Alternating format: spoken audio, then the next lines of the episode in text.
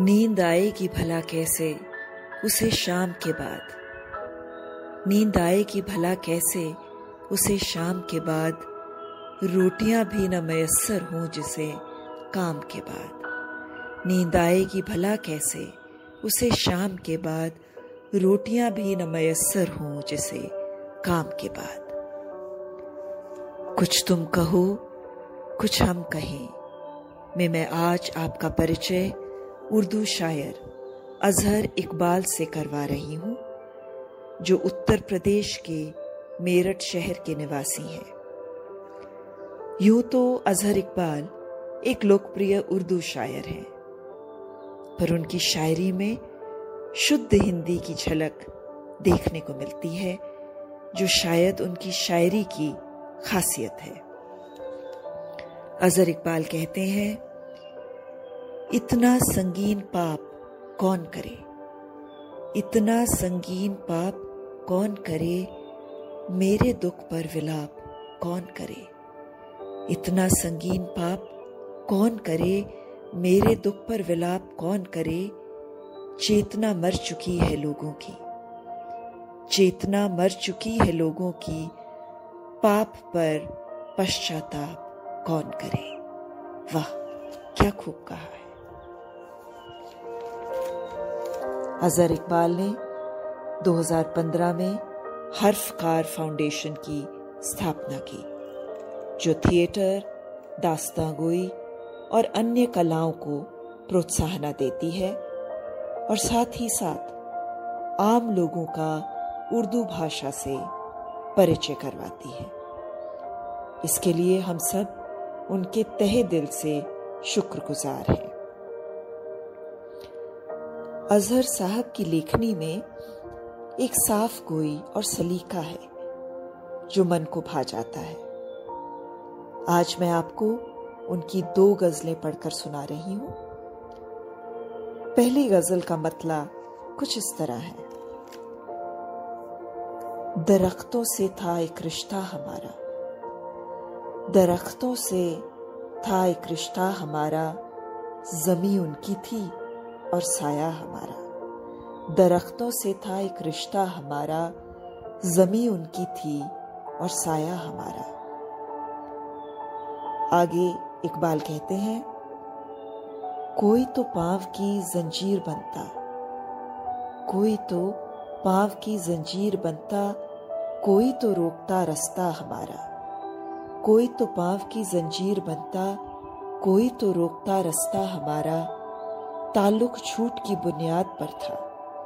ताल्लुक छूट की बुनियाद पर था, मगर वो इश्क था सच्चा हमारा। ताल्लुक छूट की बुनियाद पर था, मगर वो इश्क था सच्चा हमारा।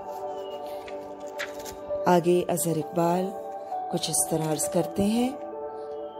कहते हैं, अचानक मर गया किरदार कोई।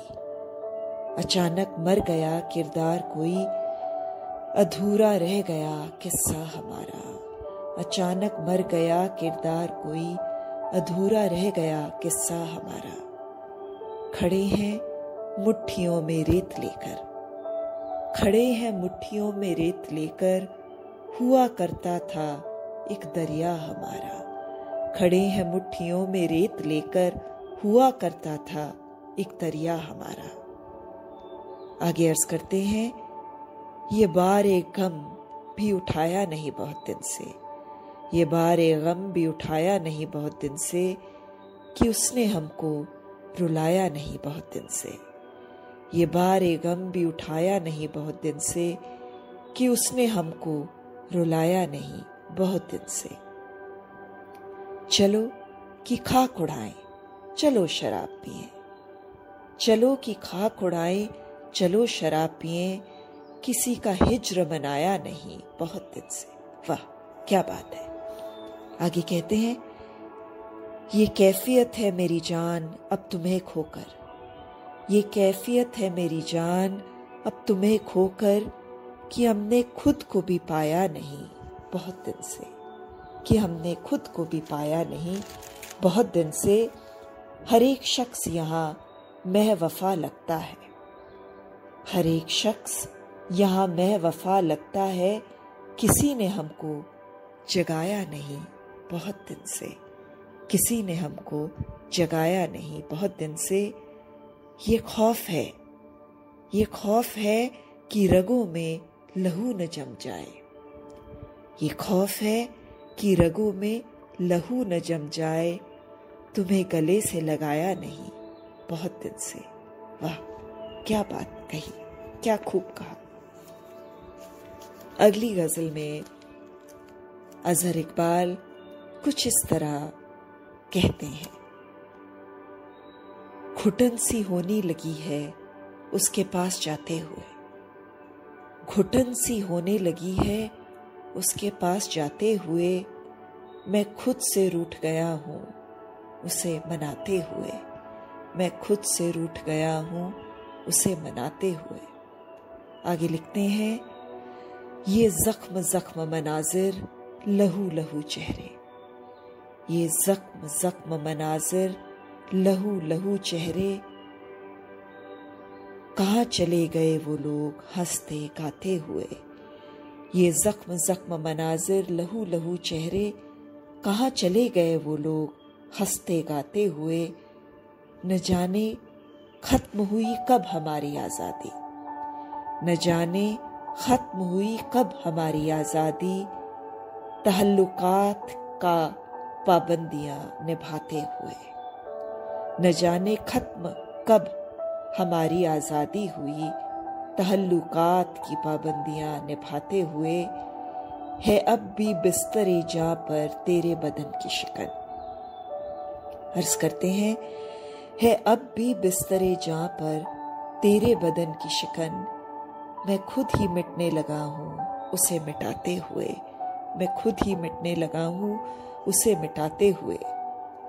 आगे कहते हैं, तुम्हारे आने की उम्मीद पर नहीं आती। तुम्हारे आने की उम्मीद पर नहीं आती। मैं राख होने लगा हूँ, दिए जलाते हुए मैं राख होने लगा हूँ। दिए जलाते हुए। अजहर इकबाल की मोहब्बत का आलम वाकई ही काबिल तारीफ़ है। आशा करती हूँ आपको अजहर इकबाल की लेखनी पसंद आई होगी। जल्द फिर मिलेंगे। कुछ तुम कहो, कुछ हम कहें में। तब तक के लिए अलविदा शब्बा खैर